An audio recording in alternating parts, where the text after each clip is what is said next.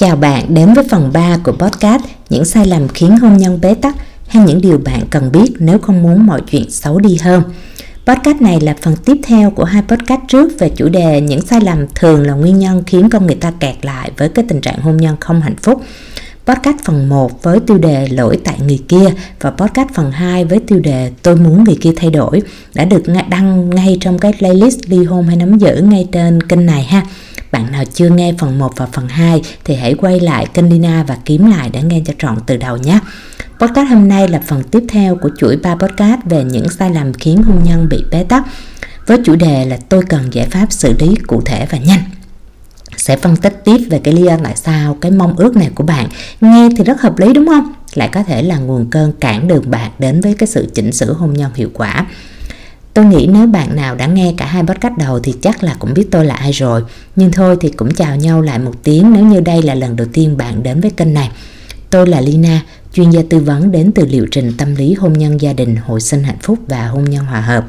Các liệu trình của chúng tôi được đưa về Việt Nam từ các mô hình thực tế đã được triển khai thành công tại các quốc gia Mỹ, Úc, Canada và New Zealand với mong muốn đem đến những giải pháp xây dựng và chỉnh sửa hôn nhân phù hợp cho người Việt. Với hôn nhân hòa hợp, chúng tôi giúp các cặp đôi có được một nền tảng kiến thức tâm lý hôn nhân vững chắc để có thể song hành hòa hợp, ngăn ngừa và đẩy lùi đi các nguy cơ đổ vỡ. Với hôn nhân hạnh phúc, với hồi sinh hạnh phúc, chúng tôi cung cấp giải pháp chỉnh sửa cho những ai đang gặp phải những cái vấn đề trục trặc hôn nhân hay đang phải đối mặt với khả năng ly hôn vượt được qua cái giai đoạn khủng hoảng và hồi sinh lại hạnh phúc. Ngoài các liệu trình chính như trên thì tôi cũng thường cung cấp các phân tích, giải đáp và tư vấn miễn phí về những vấn đề liên quan đến hôn nhân gia đình tại kênh podcast này của mình. Bạn nào quan tâm đến chủ đề này thì nhớ bấm theo dõi kênh podcast Lina này của tôi nhé. Quay trở lại với chủ đề của podcast ngày hôm nay, những điều sai mà bạn nên tránh nếu không muốn làm cho cái tình hình hôn nhân tệ thêm đi và cái cách suy nghĩ đúng bạn cần có nếu muốn chỉnh sửa hôn nhân tốt đẹp hơn ở phần 1 của podcast, tôi đã phân tích rằng là nếu bạn cứ cho rằng là những trục trặc hôn nhân bất ổn hay những cái bất hạnh hôn nhân mà mình đang phải gánh chịu hiện nay là do lỗi của người kia mà bạn không nhìn lại vai trò của mình, thì đó là một suy nghĩ sai. Ở phần 2 của podcast thì tập trung vô chuyện giải thích rằng là nếu bạn chỉ thụ động ngồi đợi người kia tự thay đổi hay bạn dùng cách kiểu ép buộc họ thay đổi, họ không đúng cách thì đều sẽ chẳng bao giờ giúp giải quyết được vấn đề cả muốn mọi chuyện khác đi thì bạn phải là người thay đổi trước và bạn phải là người cầm chịch cái chuyện chỉnh sửa hôn nhân của mình. Và muốn việc chỉnh sửa hiệu quả thì bạn phải đi đúng đường và làm đúng cách. Thì trong phần 3 này thì tôi sẽ tập trung nói về cái cái sai tiếp theo đó là hai trạng thái điển hình của những người gặp vấn đề hôn nhân tương đương với hai giai đoạn. Giai đoạn đầu tiên đó, đó là các bạn có nhận biết nhưng bạn thả lơi và bạn thủng thẳng không giải quyết vấn đề mà để cho nó tự phát triển tiếp tục nặng hơn. Sau đó là đến giai đoạn thứ hai là sôi sục đi tìm kiểu là ờ à, cho tôi một cái giải pháp cụ thể nào đó giúp giải quyết vấn đề nhanh nhất đi. Đó thì tôi đi trước về cái dạng trạng thái đầu tiên ha. Đó là thả lơi hay thủng thẳng không có giải quyết vấn đề mà để cho nó tự tiếp tục phát triển nặng hơn thì ngay trên um, kênh Nina này tôi có một podcast có nêu về 11 cái dấu hiệu nguy hiểm của hôn nhân bất ổn mà bạn cần chú ý. Cũng như trong cái phần mở đầu của web lab miễn phí về bí quyết giải cứu khủng hoảng hôn nhân. Thì cái web lab này miễn phí và có ngay tại website hồi sinh hạnh phúc.com ha. Bạn nào chưa xem thì có thể vào website hồi sinh hạnh phúc.com để xem về cái web lab này nhé trong cái web lá đó tôi cũng có một phần để các bạn tự kiểm tra xem là cái tình trạng hôn nhân của mình thuộc vào nhóm xanh, nhóm vàng hay nhóm đỏ. Xanh là chưa có dấu hiệu gì, vàng là có từ 1 đến 6 cái dấu hiệu báo hiệu bất ổn và đỏ là có nhiều hơn 6 cái dấu hiệu. Tôi nhận thấy rằng là mặc dù có rất nhiều bạn nhận ra mình ở nhóm vàng, có nghĩa là đã có từ 1 đến 6 cái dấu hiệu bất ổn rồi, nhưng các bạn không hề hành động gì tiến lên trong cái việc chọn và thực hiện giải pháp chỉnh sửa cả ngay cả các bạn ở nhóm đỏ cũng có nhiều bạn như vậy ha. Nghe xong thì cũng có vẻ chút lo lắng, nhưng rồi vẫn thoát khỏi web blast đó mà không làm gì nữa hết. Thì tâm lý con người ta rất là kỳ lạ. Hình như chỉ khi nhìn thấy một kết quả rất nặng đang xảy ra, mang hình dạng cụ thể rồi, thì các bạn mới sợ mà hành động. Cái kiểu mất bò mới la làm chuồng là vậy ha. Dù rằng đã có người khuyến cáo rằng là cửa nẻo như vậy là lỏng lẻo lắm, bỏ bò ăn kiểu đó là bò bò đói, bò đi chỗ khác kiếm ăn đó nha hay để bò hớ hên như vậy là đò bò đã đi mất đó nha. Nhưng cũng có nghe đâu mà không lo ừ, nghe xong rồi cũng không lo rào dậu chỉnh sửa chuồng gì lại hết ha. Để đến khi mà cái chuyện con bò nó đi rồi, lúc đó mới bắt đầu gào lên ha. Thì có nhiều bạn khi tìm đến hồi sinh hạnh phúc nhờ tư vấn thì lúc đó những cái dấu hiệu khủng hoảng đầu tiên nó mới xuất hiện hay là khi vụ việc nó vừa phát hiện kiểu như là vừa phát hiện bạn đời ngoại tình á, và hậu quả nó chưa lớn có nghĩa là họ chưa có đòi để bỏ ly hôn gì hết á, thì khi nghe lời khuyên là nên đi theo hướng chỉnh sửa dài hạn mà tôi nêu ra thì các bạn lại ngần ngừ không quyết và sau đó lại rơi vào ba cái xu hướng sau. Một là các bạn vẫn không bỏ được hai cái lỗi sai mà ở phần 1 với phần 2 đã phân tích đó là thôi em nghĩ ổng sai thì để ổng sửa đi chị ơi. Em không không thấy mình sai gì hết trơn á. Tại ổng hết thì để ổng sửa ha. Tại sao em phải là người chỉnh sửa? Thế là các bạn lại ngồi đó đợi bên kia sửa. Rồi, hai là các bạn lại nghĩ rằng là chắc là mọi chuyện qua thời gian thì sẽ tự ổn thôi, hay là bên kia đã hứa sẽ thay đổi thì chắc là cũng được rồi ha. Kiểu là các bạn hay nói vậy nè em thấy ổng cũng xin lỗi, xin phải rồi là chắc ổng cũng sợ rồi chị. Em sẽ tha thứ cho ổng thêm lần nữa, coi sao đã chị. Em thấy bữa giờ ổng cũng chịu về nhà hơn rồi. Trời đất ơi, lần ngoại tình thứ hai, thứ ba luôn rồi chứ không phải lần đầu. Lần đầu quay về chưa có gì đổi khác nên ổng lại phát sinh động cơ, ổng đi tiếp lần hai. Vậy thì có cơ sở về để tin rằng là ổng hứa mấy câu vậy là đủ để ổng không đi lần nữa. Hay rồi, ổng cũng sẽ, ổng lại nhận ra là, ôi trời, vợ mình nó dễ thiệt, mình nói có mấy câu cái nó tin liền ha có thêm n lần nữa, nó cũng vẫn sẽ tha thứ. Đó, cái gì mà không cắt cơn tận gốc thì nó lại xảy ra tiếp thôi ha. Các chị thì chồng ngoại tình với đồng nghiệp đến 9 năm rồi. Vợ chồng bao phen ly thân rồi quay lại, rồi lại ly thân, rồi bây giờ lại quay về. Khi tôi hỏi vậy là chị nghĩ lần này về của ổng có gì chắc không? Thì chị bảo là chắc ổng về hưu rồi thì sẽ khác á. À đúng là có khác thật, bởi vì trước đây ổng còn làm sếp ở cơ quan, có người phục vụ nên ổng không cần chị. Ổng để chị ly thân, ok. Nhưng bây giờ ổng kêu chị về để làm ô xin toàn thời gian miễn phí cho ổng, chứ chị có làm gì khác để ổng tăng được cái sự yêu thương mới, quý mến gì chị đâu, ha? Thì chị muốn có cuộc sống hạnh phúc hơn, thì không phải chỉ là ngồi đó hy vọng rằng là ổng gọi mình về lại, vậy là ổng đã khác rồi, ha? Thì có bạn khác nữa, gia đình đi định cư ở nước ngoài thì chồng qua được ít bữa thì bỏ quay về Việt Nam. Và vợ chồng thì cứ ngu lan chích nữ như vậy trong suốt thời gian kéo dài 10 năm. Rồi cuối cùng ổng có bồ nhí và ổng có con riêng luôn ở Việt Nam rồi. Thì sau này ổng nói là ờ, ổng sẽ bỏ và ổng qua Việt nước Mỹ để ổng sống cùng. Thì bạn phân vân bảo rằng là ổng nói vậy rồi ờ, ổng có về bỏ về Việt Nam nữa không? Nhưng mà đến lúc tôi nói là nên xây dựng lại các kết nối xây dựng lại mối liên kết vợ chồng chặt chẽ phải hiểu rõ cái tâm lý ổng hơn. Chứ không là cái nguy cơ mà 10 năm trước ổng đã vì nó bỏ về Việt Nam á thì bạn phải hiểu để chỉnh lại chứ cái không thì cái khoảng cách tâm lý và cảm xúc sau 10 năm nó đã rất lệch rồi. Đó rồi bạn còn phải cạnh tranh với cái mối liên kết giữa chồng và cô bồ nữa. Nếu không đúng thì lại sẽ lại thất bại như trước. Thế là, nhưng mà bạn đó vẫn ngập ngừng rồi sau đó im luôn, không thấy liên lạc lại nữa. Thì các bạn có hiểu rằng là một khi mối quan hệ của hai bạn đã có một cái quán tính xấu có sẵn rồi mà các bạn không làm gì thì chắc chắn rằng nó vẫn sẽ chạy theo cái quán tính đó theo hướng ngày càng xấu đi hơn thôi thì muốn chặn được cái chiều hướng xấu đó, bạn bắt buộc phải thực hiện lực tác động đúng cách để đổi chiều cái quán tính này lại. Ví dụ như chuyện ngoại tình xảy ra đi, thì cái phản xạ tự nhiên của con người sẽ là ở bên gây ra lỗi có thể bo, bung xỏa bất còn hay là co cụm rút mình lại. Bên nạn nhân thì vì đau khổ, uất ức mà hùng hổ tiến lên. Vậy thì mối tương tác cả hai có phải bị điều khiển bởi các phản xạ bản năng kiểu này nó sẽ dẫn đi đến đâu? Các bạn sẽ thấy rõ ràng là nếu hai người không nhìn nhận vấn đề và chủ động bẻ lại cái hướng đi đúng cho mối quan hệ của mình á, thì cái kết quả xấu không ai mong đợi có thể xảy đến hmm. chuyện khác đi các bạn phát hiện chồng đem tiền trong tài khoản của hai vợ chồng về nhà nội cho em trai trả nợ mà không báo.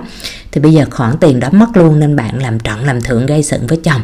Chồng biết sai và chồng hứa xin lỗi xin phải ha. Và bạn nghĩ chắc là chồng sẽ không dám như vậy nữa nên bạn bỏ qua đó. Nhưng cái bộ mẫu quản lý tài chính gia đình của bạn nó vẫn theo cách cũ. Thì khi có việc cần sử dụng mà không được vợ duyệt chi và biết chắc là vợ sẽ ngăn cản thì chồng bạn thay vì lúc này lấy tiền nhà đã đi như lần trước thì bây giờ ngay từ đầu ổng sau cái vụ này là ổng chuyển vào ổng lập quỹ đen luôn. Để ổng cần thì ổng lấy ra sử dụng thì cái việc sai lần trước của ổng mà bạn đã gây phản ứng ầm lên như vậy nó đã không giúp gì cho cái việc hôn nhân tốt lên hết, mà chỉ có thể bị biến tướng qua một cái dạng sai lầm khác nặng hơn, cũng có khi là như vậy đó. Ừ.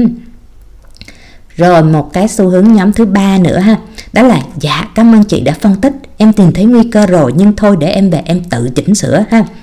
Xác định được rằng tự chỉnh sửa nó là một cái sự tiến bộ rất lốt, tốt rồi đó. Ừ tuy nhiên lại rất khổ ở một chỗ rằng là do các bạn không có hiểu được cái quy luật vận hành của nhận thức và hành vi, không hiểu được cái quá trình hình thành nên cảm xúc và hành động của mình.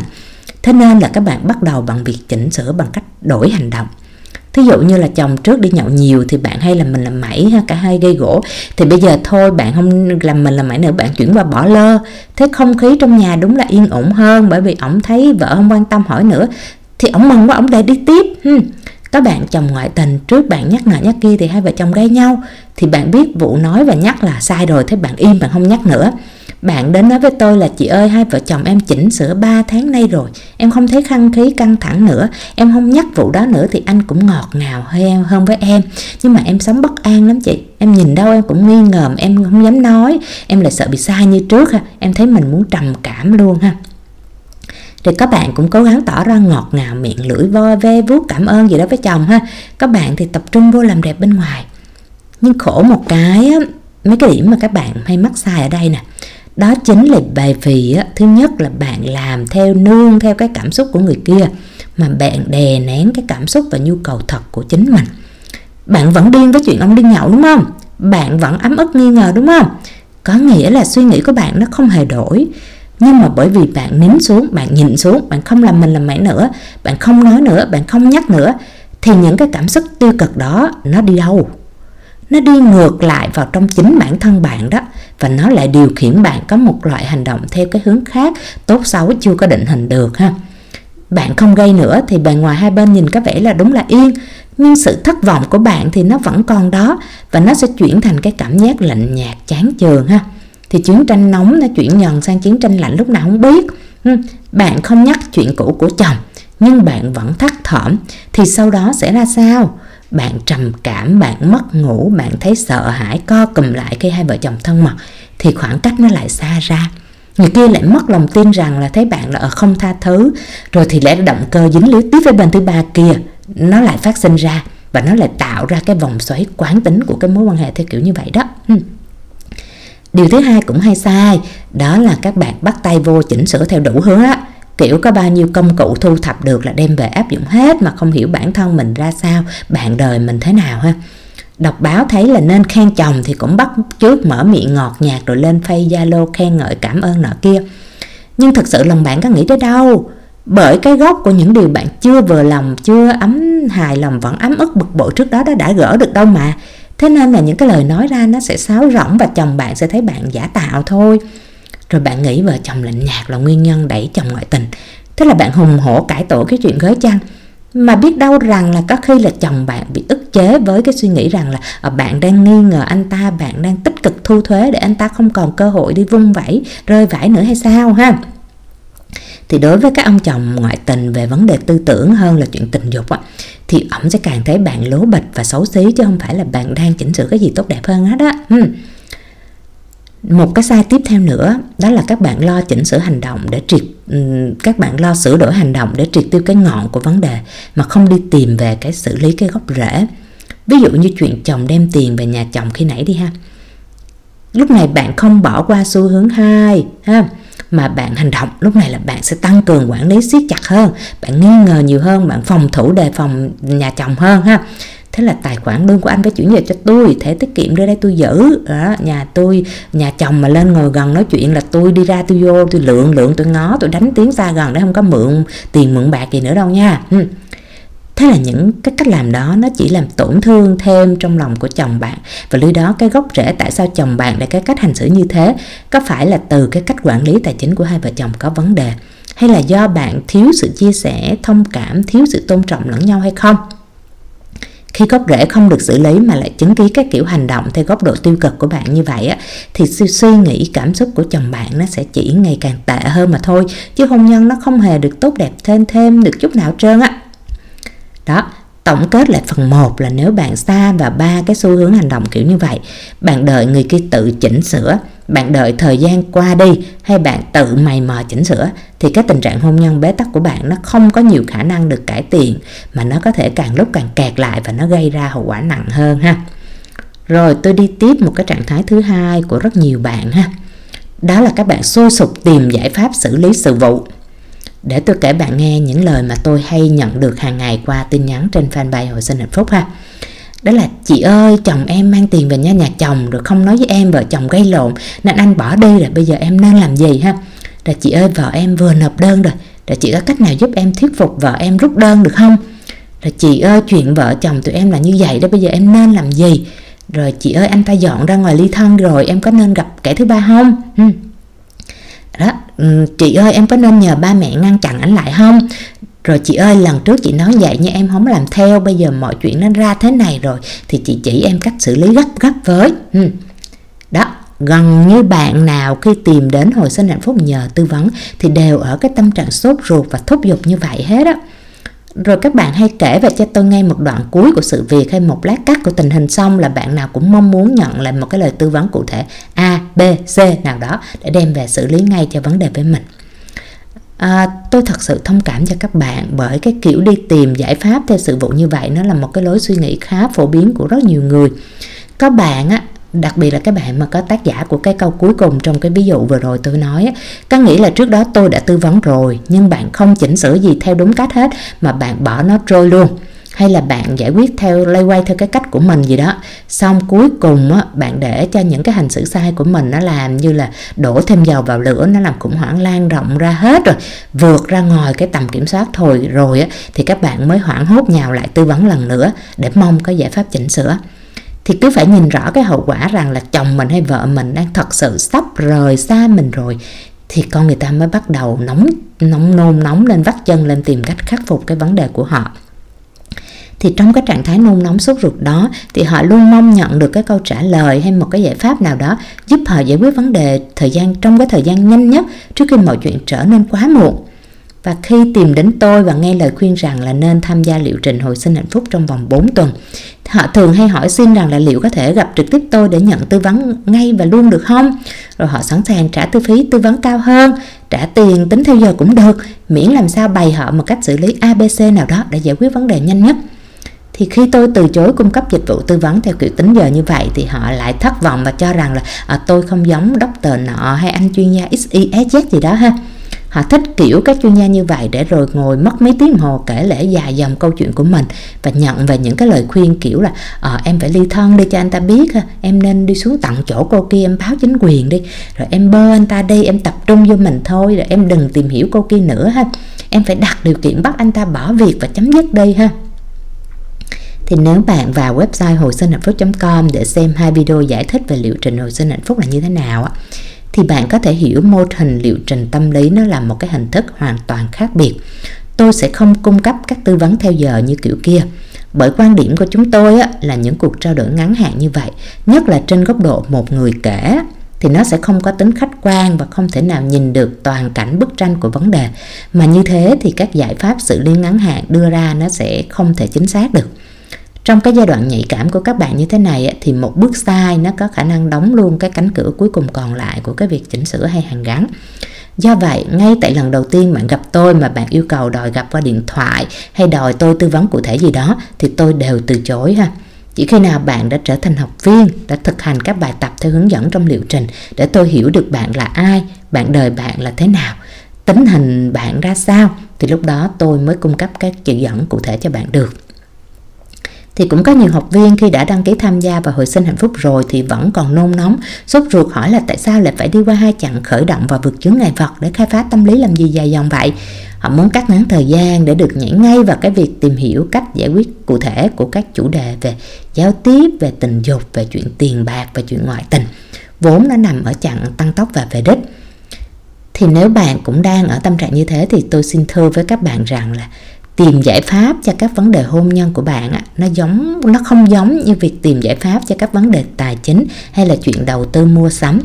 Bạn không thể chỉ cần nhấp chuột mua đem ra xài thử kiểm tra kết quả và có được cái sự hài lòng hay không hài lòng ngay lập tức đâu. Mọi người ngày nay đều muốn cái gì cũng nhanh nhông chóng chóng ha.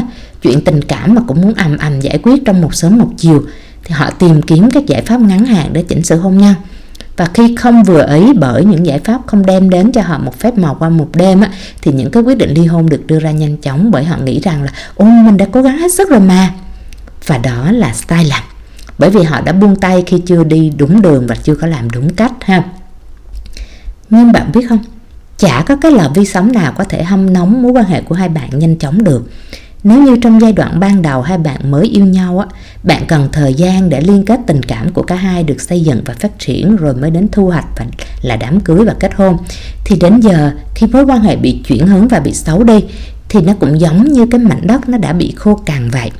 Muốn thu hoạch được gì thì bạn cũng phải cần có thời gian để gieo trồng và chăm bón cho nó tốt tươi trở lại chứ.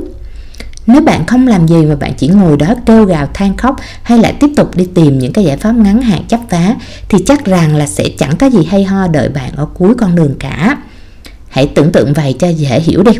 Mảnh đất tình yêu vốn đã khô cằn của bạn và bạn đời á, còn có khả năng bị xói mòn và bị sạt lở thêm bởi những cái hành vi sai cách của bạn trong cái quá trình hai bạn tiếp tục giao tiếp với nhau theo cái bộ mẫu tương tác cũ từ trước đến giờ ha thì nếu bạn tham gia hồi sinh hạnh phúc á, cái điều đầu tiên chúng tôi hướng dẫn bạn làm á, chính là ngưng lại những cái hành động sai cách để ngăn không cho cái mọi chuyện nó bị xói mòn xấu thêm ra. Rồi sẽ hướng dẫn bạn đi từng bước một sao cho cái việc gieo trồng được đúng nhất và hiệu quả nhất để làm sao đem lại một cái mùa màng bội thu nhất trong cái khả năng có thể. Khi khủng hoảng xảy ra giá trị của hai bạn trong mắt nhau nó đều giảm sút rồi trong thực tế thì cái điều quyết định việc con người ta chọn ở lại hay rời đi khỏi một mối quan hệ, nó chính là việc là con người ta có còn tìm thấy người kia, ở người kia những giá trị mà con người ta còn hay không. Thì việc ngăn không thực hiện các hành động sai cách là để làm cho giá trị của bạn không bị giảm thêm.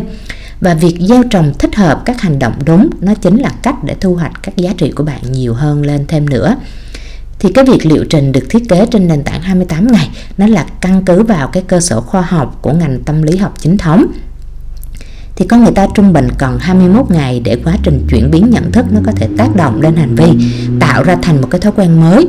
Và cái người tiếp nhận hành vi đó từ người kia cũng cần phải có thời gian để thích nghi và chuyển biến tương ứng thì liệu trình được xây dựng trên nền tảng 28 ngày nó là vì vậy ha.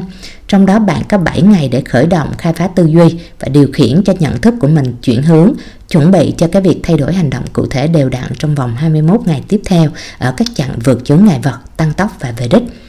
Các nội dung được của liệu trình được thiết kế khoa học, nó sẽ giúp bạn khai mở tư duy đều đều kèm thêm các hướng dẫn hành động cụ thể theo từng bước trong mỗi ngày ạ thì kết thúc 28 ngày, bạn đã cơ bản tạo ra một chuỗi các thói quen, nhận thức và hành vi mới.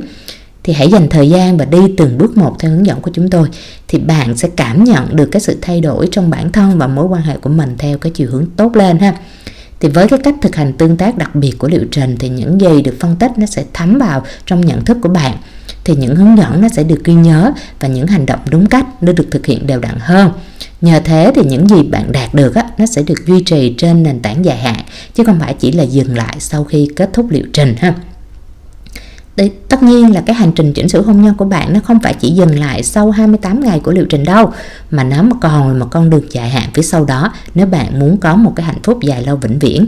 Nhưng một khi bạn đã có một cái nền tảng kiến thức và tâm lý vững chắc thu hoạch được từ liệu trình thì điều đó hoàn toàn khả thi trong cái vòng tay của bạn.